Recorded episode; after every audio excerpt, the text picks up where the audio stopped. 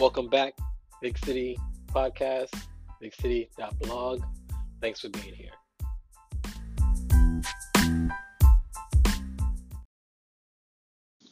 Welcome back, guys. Today we're talking dividends. I have a dividend journey that I'm sharing with you guys. Um, before I get into the update, I just want to touch on what is a dividend. So, a dividend is basically a payment you get for holding a stock. Um, when you buy into a company, you're buying shares of a company.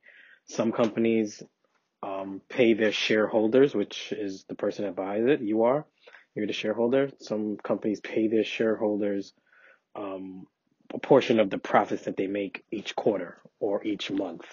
So certain companies pay dividends, different amounts, um, different percentages. Some are quarterly, which is every three months. Um, some are monthly, which is every month. Um, some is annually, which is just one time a year. So they're all different. There's actually, uh, maybe I'll do an episode later on. There's an actual group of stocks. It's called the dividend aristocrats. I think there's a dividend masters also. There's another list. There's another set, but there's a group of stocks that um, over the last 20 years has consistently paid and grow their dividends over time for the last 20 years. There's a group of them, and they you can Google it, um, dividend aristocrats, and it'll tell you which um, stocks fall into that category. You can hold on to them. People make a nice, people can make a good living off of it. Um, passive income, you're not doing nothing. It's just buying um, shares of a company you sit back, the company performs. As it performs, they just kick back returns to the shareholders and it repeats.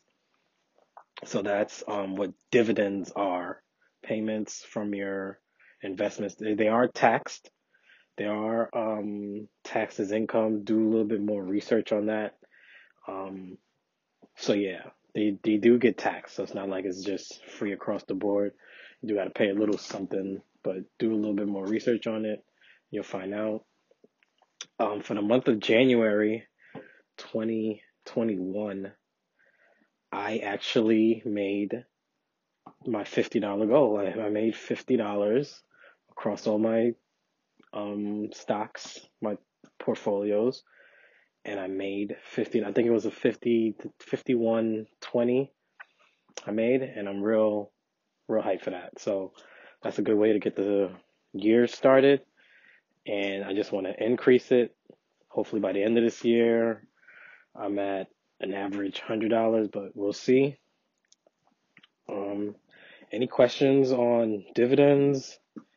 If you want to see the stocks that I'm using, I post them here and there on my Twitter. I'm actually putting together a workbook, a little um, just a little sheet, a little work guide shows you shows how I look for my stocks, the stocks that I have right now, the percentages that they pay, monthly, yearly, um, quarterly. So if you're interested in that, I'll leave a link.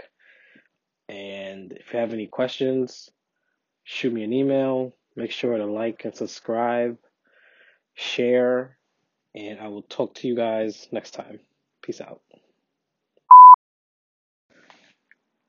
Easy Day.